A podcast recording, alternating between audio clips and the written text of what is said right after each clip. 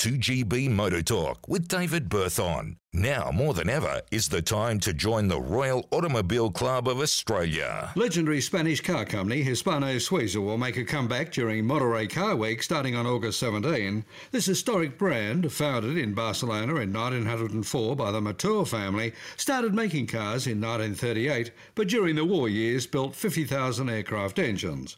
In 2019, the fourth generation of the family previewed the Hispano Suiza Carmen electric hypercar, and a year later introduced the Boulogne production model, of which only 24 will be built.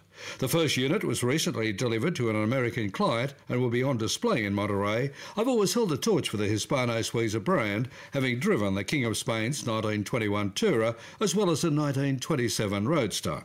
In the 20s, these beautifully detailed cars were very much favoured by the rich and famous, and today are highly sought after collector models. I'm David Berthon.